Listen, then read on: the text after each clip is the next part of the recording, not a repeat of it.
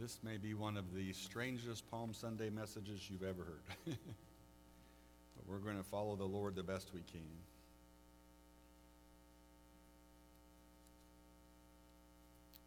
We're going to be in the book of James in chapter 4. We'll be looking at verses 1 through 10 today.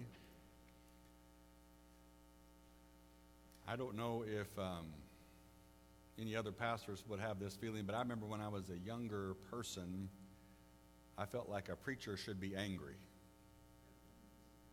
Because the preachers I was around, I was around that were really good preachers, they were just, they'd tell you everything was wrong with you. And as I've gotten older, I'm kind of like, I don't think that's necessarily the whole tone of the whole scriptures. But what we're going to find today, and I hope you don't find an angry preacher here, but you're going to find in James a very angry writer of truth. And he's angry against sin. And so the message today, I hope that you will hear it clearly, not from me, but from the Lord, is to challenge us as we encounter sin in our lives and the lives of our uh, church. And the title of the message today is Overcoming the Curse. Overcoming the Curse. So let's look together. I'm going to start in James chapter 4, verse 1 through 3. Again, this is King James, as we usually start with that this morning. And look how James writes to the church there. He starts in verse 1. He says, From whence come wars and fightings among you? Come they not hence? even of your lust that war in your members. You lust and you have not. You kill and you desire to have and you cannot obtain. You fight and you war, yet you have not because you ask not. You ask and receive not because you ask amiss, that you may consume it upon your lust. Now, I'm not going to read it in the tone right there that I think James was bringing it, but you let the Lord speak that to your heart. In my devotions this Friday, uh, I was reminded about this truth. I've been in Deuteronomy. This is from Deuteronomy chapter 11. And there, Moses tells the people when they cross over into the promised land that there's going to be one mountain that they need to proclaim the blessings of the Lord. I like that, right? a reminder of God's goodness and God's kindness and what He's going to do. But there's another mountain, Mount Ebal, and what are they going to do there? They're going to proclaim the curses. Proclaim the curses. Now that just doesn't sound fun, does it? what? And the truth of the Word of God is that we need to be reminded of the benevolence and the kindness and the grace of God. But we also need to be reminded of the holiness and the justice and the wrath of God. And to be honest with you, we probably don't see the wrath of God any clearer than we see it in Holy Week, where God pours out his wrath on his only begotten Son. And so today, as we're gathered here, I'm here to proclaim to you both blessings and curses. And we're going to see some of the strength of the curses here in the book of James. Briefly, let's look in Deuteronomy 11 again, just so you can see it's not my words. Moses says, See, I am setting before you today a blessing and a curse. The blessing if you obey the commands of the Lord your God that I am giving you today. The curse if you disobey the commands of the Lord your God and turn away, turn from the way that I command you today by following other gods which you have not known.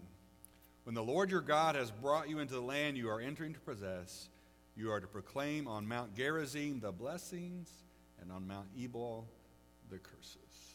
And so today we look at a little bit of the harsher side in the book of James.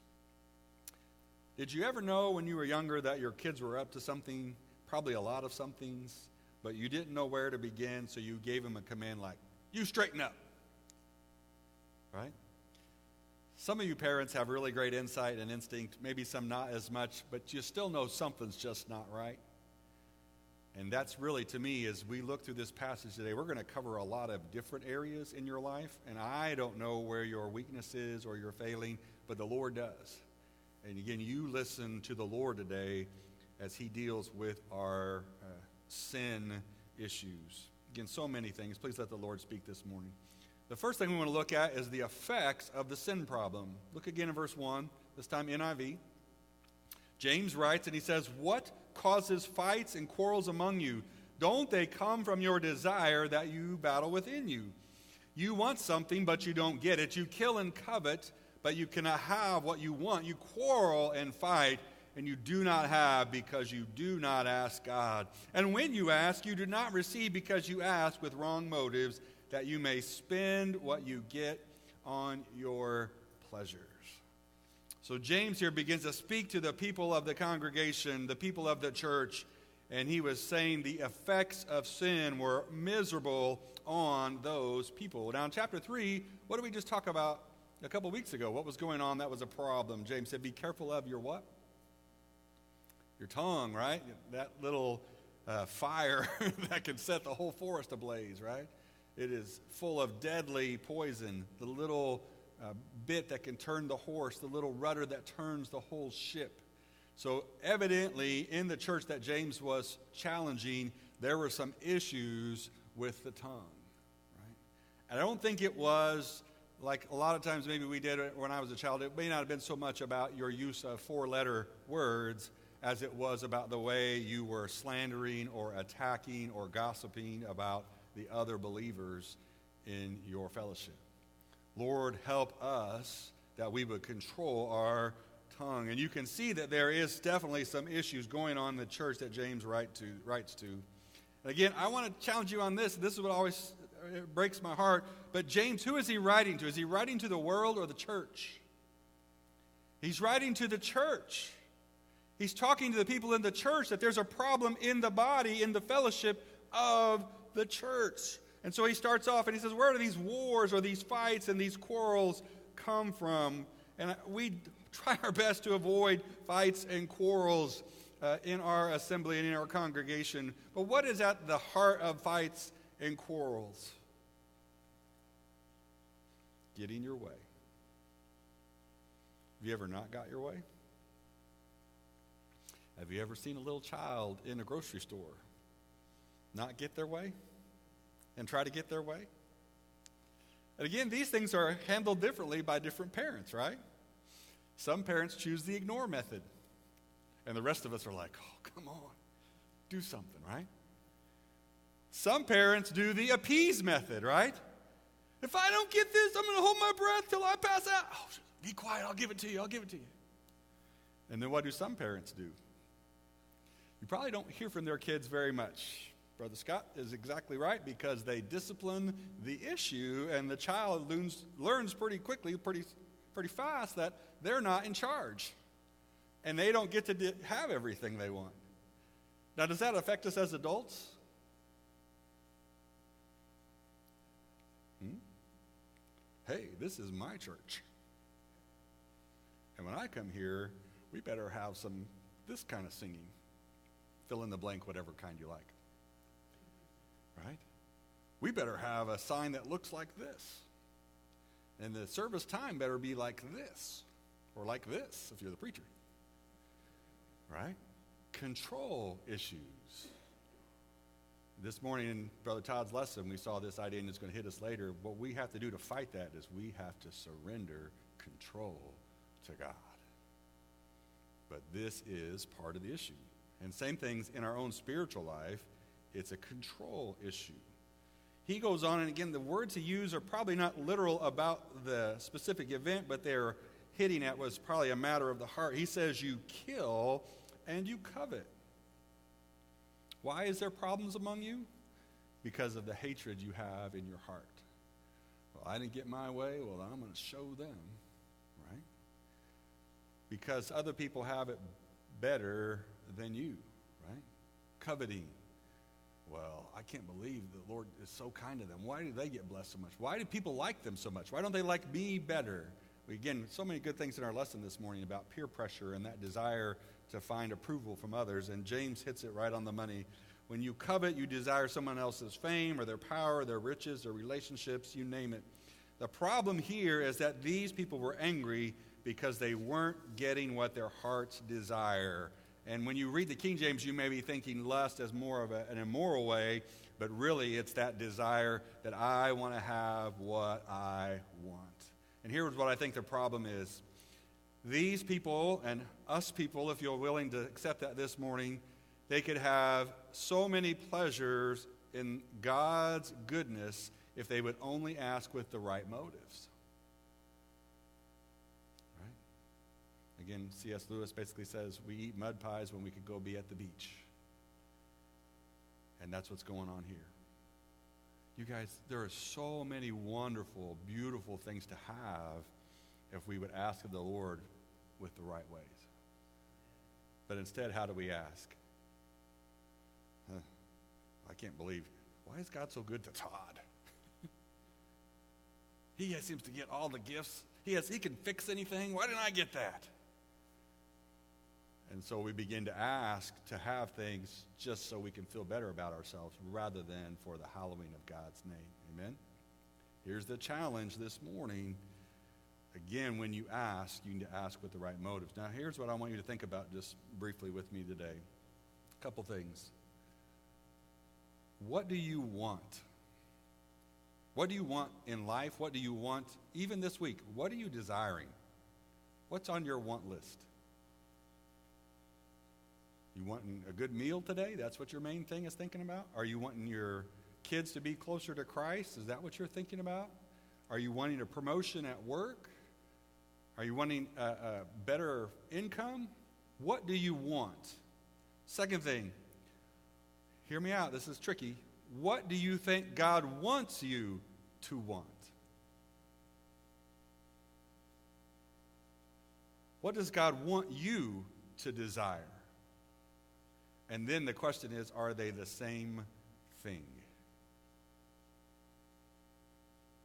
James says, Your problem is you ask. Well, most of the time you don't even ask, but when you finally do get around to asking, you ask amiss so that you could consume it upon yourself. What does God want you to want?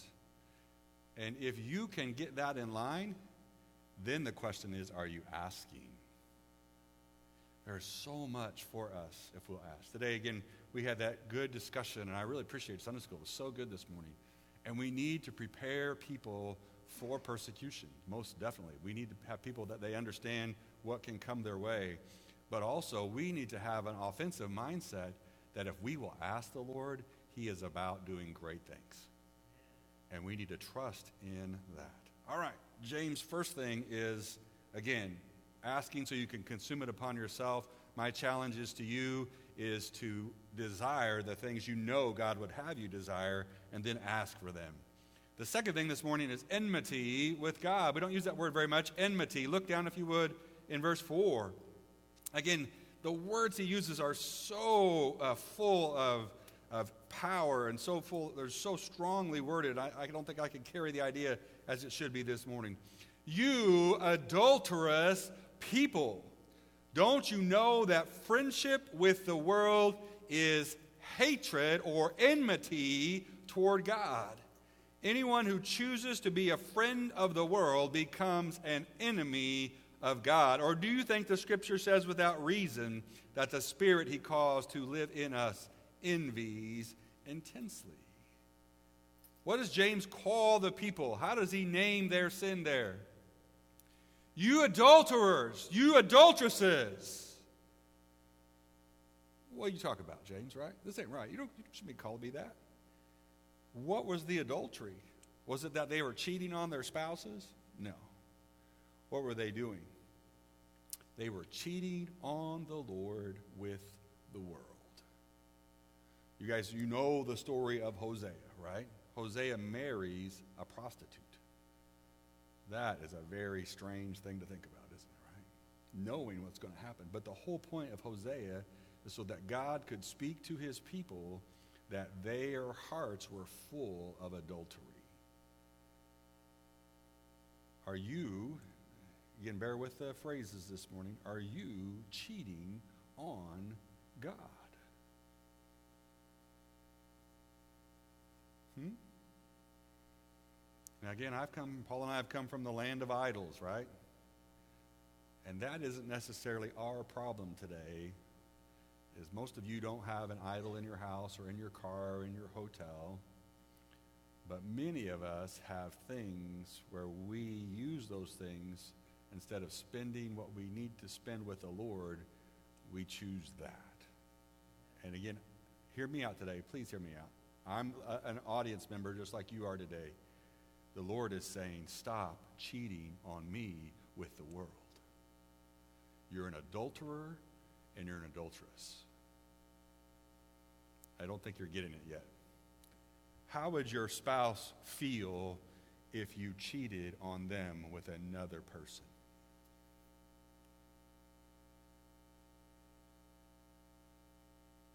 What would be in your heart if your spouse cheated on you with another person? It would be immense heartbreak, right? It would be anger and frustration it would be uh, vengeance, maybe, right? All of these feelings, and that is what an adulterer and an adulteress does. It destroys a marriage, doesn't it, right?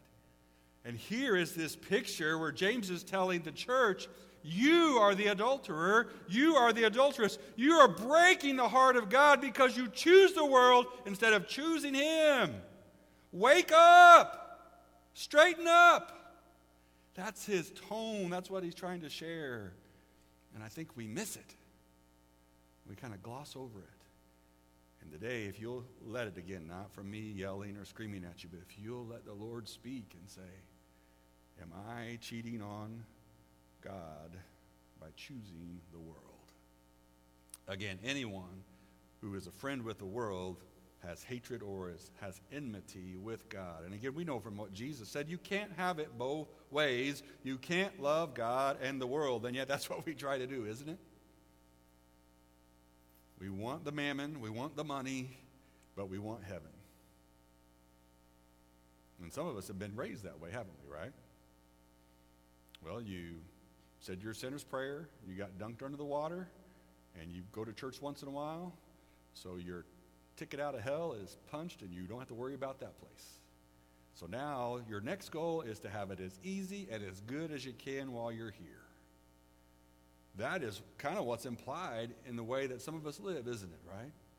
And again, hear the words of the Lord here today. You can't have a love for the world and a love for God. This is a little bit funny, but I love this truth. It's an African proverb, and it says, The man who tries to walk two roads will split his pants. And some of us are doing that. We're trying to walk two roads. Yes, the Lord has been good to me and I want to praise Him, but really what I want to do is I want to feed my flesh. And you fill in the blank what that is, right? James takes sin seriously. And again, these are strong charges charges of adultery, charges of enmity or hatred towards the Lord. When you choose the world over God, you are in effect cheating on your relationship with God. When you choose the world over God, you are at enmity or you are an enemy of God. Yet, I love what James says here God has placed within us, if we are believers, his spirit that desires intensely for us to be right with God. The Lord hasn't given up on you. As a matter of fact, he will discipline you and he is calling you out, and that's what James is doing. Back to our child in the grocery store. James is the one taking the child out to the woodshed. And that's what he's doing here to the people of the church. He's calling them these terms, he's saying them so loudly and strongly because they need to be disciplined. And I also have you see this just briefly. If you look in this passage, look at the sources of temptation. The first one, they were praying that they may consume it upon their lust, their flesh. And now we see that they're cheating on God by loving the world. So you've got the flesh and the world. And then guess who's next? The devil himself. The world, the flesh, and the devil. It's amazing how those things all are right there very clearly, all right? That, those are the source of temptation. So let's look briefly at the solution to the sin problem that James is pointing out among the church there. Look down, if you would, in verse 6. But he gives us more grace. Amen? Probably just stop right there. that is why the scripture says God opposes the proud, but he gives grace to the humble. Submit yourselves then to God. Resist the devil, and he will flee from you. Come near to God, and he will come near to you. Praise the Lord. Wash your hands, you sinners. Purify your hearts, you double minded. Grieve and mourn and wail, and change your laughter to mourning and your joy to gloom. Humble yourselves before the Lord, and what will happen? He will lift you God doesn't leave us in our sin. You adulterer, you adulteress, you lover of the world, you hater of God. God doesn't leave us in that condition. He gives us grace. And that's what we're celebrating this week. God sending his own son to die on our behalf that we can have power over sin and hope and a future. That is grace.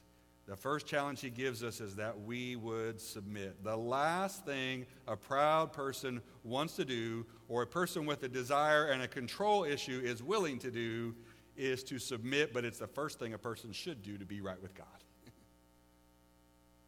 well, they didn't do it the way I wanted. They didn't show up when I thought they should show up. They didn't help me out when I needed help. They let me down.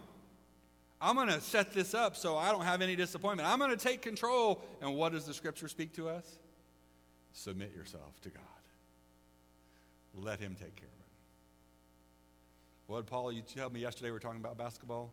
That one coach said you train him and then you trust him. Right? Isn't that interesting here what we need to do with one another, right?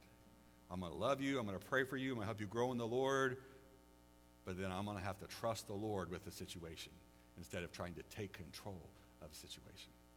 Hear me out today. I don't know. I just feel like the Lord is really speaking clear about that issue, even in my own life. Let go of the control, and to do that, you have to submit. What's the next thing? Resist the devil. And this is where I think the Lord was speaking through Greg this morning in Sunday school a little bit about this idea of taking a stand, right? Everybody around you is starting to think about kind of crumbling just a little bit, kind of cutting off corners just a little bit. Well, you know, we just want to be kind, we just want to get along. And what we need to do is hold to the truth, but in love. Amen?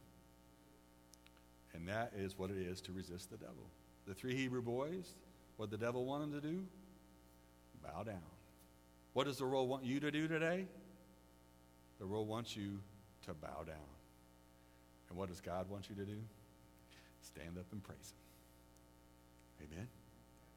That's what it is to resist the devil. Can you take on the devil? Can you beat the devil? No way. He'll slaughter you. But can you take on the devil with the Lord as your backup? I don't have to fight this fight because the Lord will do the fighting if I will allow Him to do it. My duty is to be obedient. When the Lord says stand up, I will stand up. Resist the devil. That may look like a lot of different things in your life, but where the Lord is speaking to your heart this morning, resist him. Take a stand against that sin, that temptation in your life. And then my, one of my favorite lines this whole passage is come near to God. God says, Come here. The world thinks that God says, Get away. The world thinks that God says, I'm going to make your life miserable. The world says God's going to tear you apart. But what does God say? He says, Come here. Come near to me. What happened in the story of the prodigal son? What's the father doing? He's looking.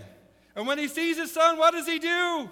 He runs to him. Come near to me. And what's going, the Lord say? He says, I will come near to you. That's good. you come to me. I'll come to you. I won't abandon you. I won't disregard you. I won't put you in the corner. You come to me, and I will come to you. Come near to me. Again, it's adulterers, it's adulteresses, it's people who have hatred towards God because their love for the world, but if they'll repent of their sins, the Lord says, Come near, and I'll come near. Oh, man. Are you coming near the Lord? Or are you kind of keeping him at a distance? One of my college buddies, we would go sing, and this was his thing. Whenever we would finish a song, he would do this. When the people might say amen or start clapping a little bit, he'd do this. Like, no, no, no, no, no. keep it coming, keep it coming, right? Some of us do that kind of to the Lord a little bit. We're double minded in that, aren't we, right? Lord, yeah, come, come a little closer, Lord. That sounds good, but don't come too close. Because if you come too close, you might start changing my behavior. You might start changing my thinking. You might start changing my friendships. You might start changing the plan I had for my life if you get too close. I'm telling you, you get near to the Lord, He's going to change you. Amen? That's the point. Hear the Lord today. I don't know how you're coming to the Lord, but you need to come near. And He wants you to come. Come near to Him, He will come near to you. And then hear the words of James, this clear picture of repentance. Wash your hands, you sinners. You guys, we need to call it like it is. Right? So many of the time, oh, it was a mistake. Yeah. Well, I shouldn't have probably done it quite that way. What is it? It is sin. It is sin. The whole world is scared to death of us calling things sin. And I think part of that is we need to make sure that we're calling the things in our own life sin. We may want to call homosexuality or abortion sin, but how about just lust and arrogance and greed and pride and the desire for control? Are those sins? Yeah. You need to call it all out clearly, don't we, right? Wash your hands, you sinners. And then he says, Purify your hearts, you double minded. Remember the guy splitting his pants, right? Going two ways. Purify your hearts. One purpose, one desire, one longing. Strive for a single fo- focus to love God above all else with your heart and your soul and your mind and your strength. And then look at these next phrases. This is tough. Grieve and mourn and wail. When's the last time you wept over your sin?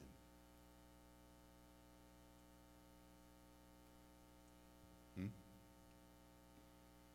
Again, back to, I hate to overuse this analogy, but back to the idea of adultery. If your spouse cheated on you, it's probably going to break your heart to the point of crying, isn't it, right?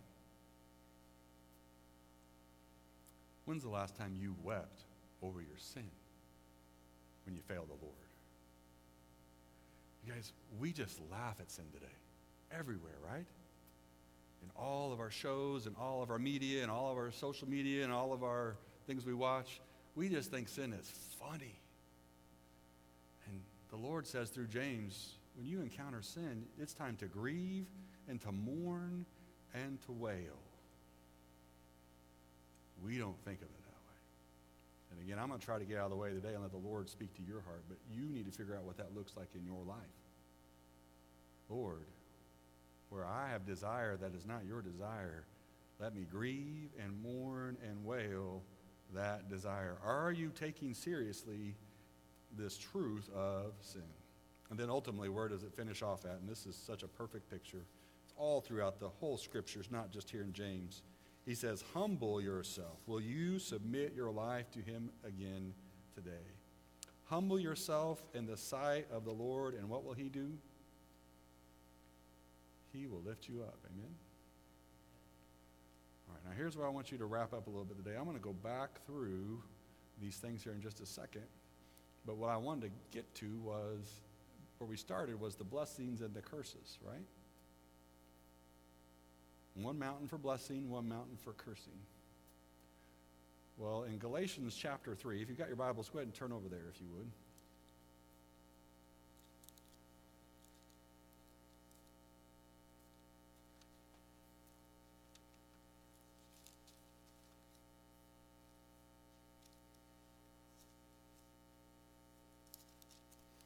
Galatians chapter 3. And if you would look down at verse 10. The scripture says, All who rely on observing the law are under a what? A curse. For it is written, Cursed is everyone who does not uh, continue to do everything written in the book of the law. Clearly, no one is justified before God by the law because the righteous will live by faith. The law is not based on faith. On the contrary, the man who does these things will live by them. Now look in verse 12 there. Excuse me, verse 13. Christ redeemed us from the curse of the law by becoming a curse for us. For it is written, Cursed is everyone who is hung on a tree. He redeemed us in order that the blessing given to Abraham might come to the Gentiles through Christ Jesus, uh, so that by faith we might receive the promise of the Spirit. Yes, read the blessings. Yes, read the curses. But here's the incredible thing the Lord took the curse, He became the curse so that you could be free. This week we're going to celebrate. And I hope that even in your devotions and in your conversations this week, you'll be thinking of Passion Week, right? We're going to try to help you with that a little bit even on Wednesday as we think about Passover. On Friday as we think about the cross and we think about all that Jesus went through. And then on Sunday we're going to think about the resurrection. All these are this reminder that that curse is not on us because Jesus took. So as we move forward, here's what I want to go back through again today, and I want to challenge you as you look through each of these areas, as you deal with sin, how are you doing? The first one is that idea of submission. Have you surrendered and given your heart to God today? And I want to challenge you. This, this case here, it's something that happens on a daily basis, right? You have to give your heart to the Lord every day. And again, if, if you're finding some area in your life you won't give up control, ask the Lord to help you with that. Where do you need to resist? Where do you need to be taking your stand? Maybe it's at your workplace. Maybe it's in your own family. Maybe it's in your neighborhood. For some of you, it may be more of a civic and a political type of thing. And for some of us, it may be as a church as a whole, but where are we resisting where we should be? And then I want to challenge you this morning, maybe more than anything, to come near.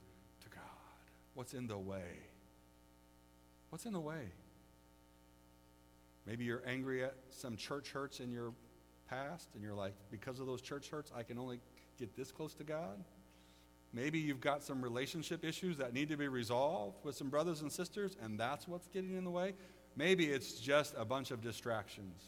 It could be Netflix, YouTube, Prime, Hulu, TikTok, all of that stuff is really getting in the way of your time with God. What is getting in the way? And I'm challenging this morning come near, come near. What's the promise again? He will come near to us. Amen. Today, repentance. When you're thinking of temptation, wash your hands, purify your hearts, put a single focus on. And then today, again, what are you not taking seriously with the Lord? Grieve, mourn, and wail. Humble yourself in the sight of the Lord. And the scripture says, He will lift you up. He will lift you up. Let's stand this morning. I'm going to ask Ida if she would to come and Brother Ray. And again, and I'm glad the Lord doesn't do this. I don't know all of your sins, and I don't want to know all of your sins. But I do want you to hear the Lord speaking today to you about your sins. All right? For some of you, you are cheating on the Lord with the world. And the Lord's calling you out on that today, and you need to honor that, and you need to submit to that. Some of you, it may be control issues. I've got to have control. I got to be have it my way. And God is telling you today, I need you to give that up. Some of you, you are only spending the minimal, least amount of time you can with the Lord. And maybe it's even just here on Sundays, and God is saying, Come near to me. And you need to make a commitment today to come near. So this morning, we're going to sing, and if you'd like to sing that, it's fine. But I really want to challenge you, encourage you today. If the Lord is speaking, grab the hand of a friend or a brother or a sister and come to the altar and do business with the Lord. And where you need to repent, where you need to resist, where you need to stand, where you need to submit, where you need to humble yourself, that you would do that. Again, knowing that the Lord has taken the curse for us.